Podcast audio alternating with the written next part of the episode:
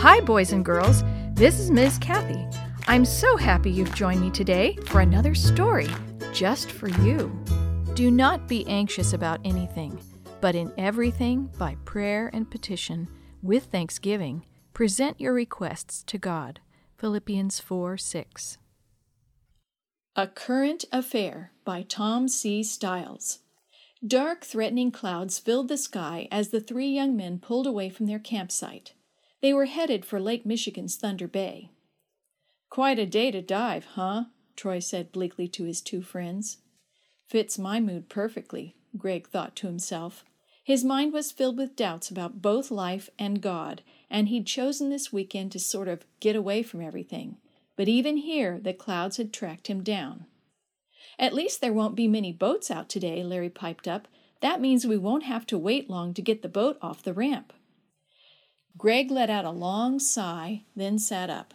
"Well, I guess it won't matter much what the weather's like topside. Once we're on that wreck down below, I don't care how hard it rains, as long as the bilge pump keeps our boat afloat." A grin crossed Greg's face, the first of the weekend. "So which wreck do you guys want to start with?" Troy asked his companions. Larry pulled out a map of Lake Michigan titled Shipwreck Preserves. Pointing to a wreck site none of them had ever tried before, he asked, "How about this one?" Greg leaned over. "Yeah, I've read the description on that one. Let's do it."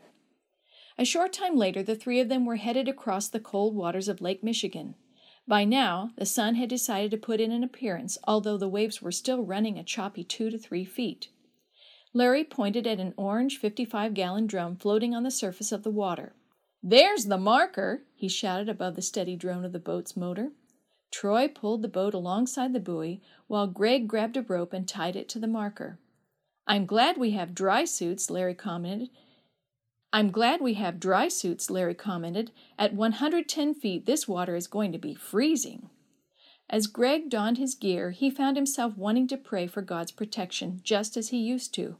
But he forced the idea from his mind. God just wasn't going to be a part of this dive, if there even was a God. Pulling his mask on, Greg slipped into the water first, then waited for the others to join him. Following along a rope that had been attached to the buoy, the three divers descended into a world of gray. As they slowly pulled their way down the line, their underwater world became even darker. Then suddenly, it began to take shape. "What an incredible sight," Greg thought. "This is better than a Jacques Cousteau film." The rope was leading them to the foredeck of a picture-perfect shipwreck site. The masts of the ship were still standing, and the anchor chains led off the bow into oblivion. The ship's wheel was in place just ahead of the aft mast. This was fantastic. It seemed as though their exploration had just begun when the divers' timers began going off, signaling that the safe time limit had been reached. Reluctantly, the trio headed back toward the surface. Slowly, as before, they became enshrouded in an oppressive layer of grayness. After 2 decompression stops, the three young men broke the surface of the water. "What a great sight!" Larry beamed, climbing back on board the boat. "Never seen one better," Troy echoed. "I just wish these tanks held twice the amount of air that they do." "Agreed.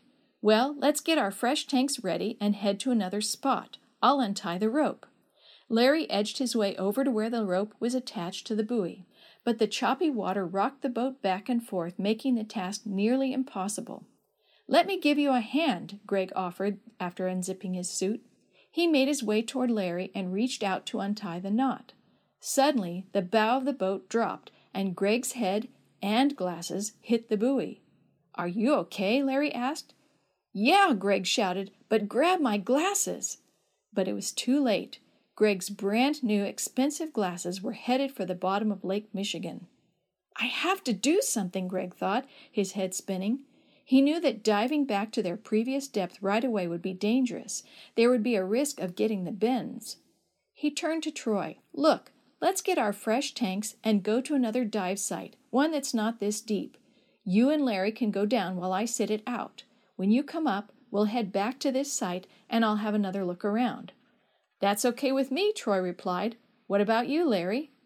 "Have I ever turned down a dive?" he said with a smile. A short time later, Greg lay in the cabin of the boat, his friends in the water beneath him. Slowly, his thoughts turned toward God. Are you there, God? Are you really there? God, if you're somewhere out there, help me to find my glasses in this great big lake.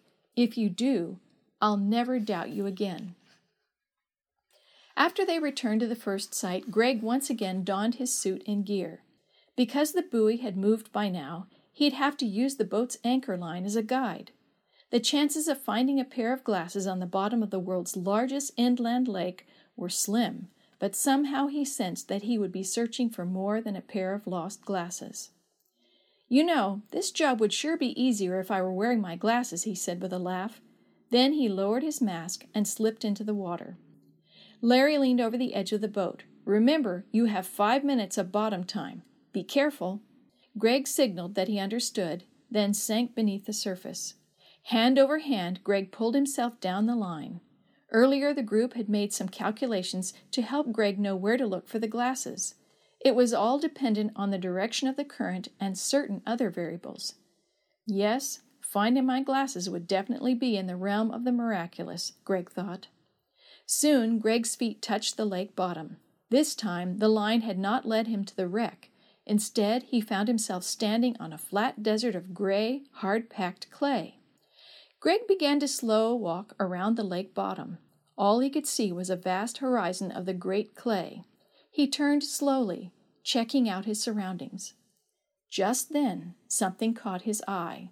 About 15 feet away, an object reflected in the small amount of late afternoon sun. Making his way toward the deep-sea glint, Greg tried to focus on the object. Slowly, as if in a trance, he reached down and picked up his glasses. Greg studied his watch to check his airtime. Kneeling on the bottom of Lake Michigan, he sent a prayer shooting through the grayness to his, yes, his, Heavenly Father.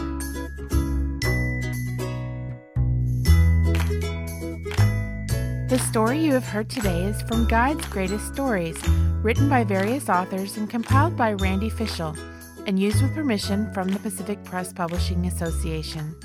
If you're interested in any other books published by the Seventh-day Adventist Church, please visit AdventistBookCenter.com or call 1-800-765-6955.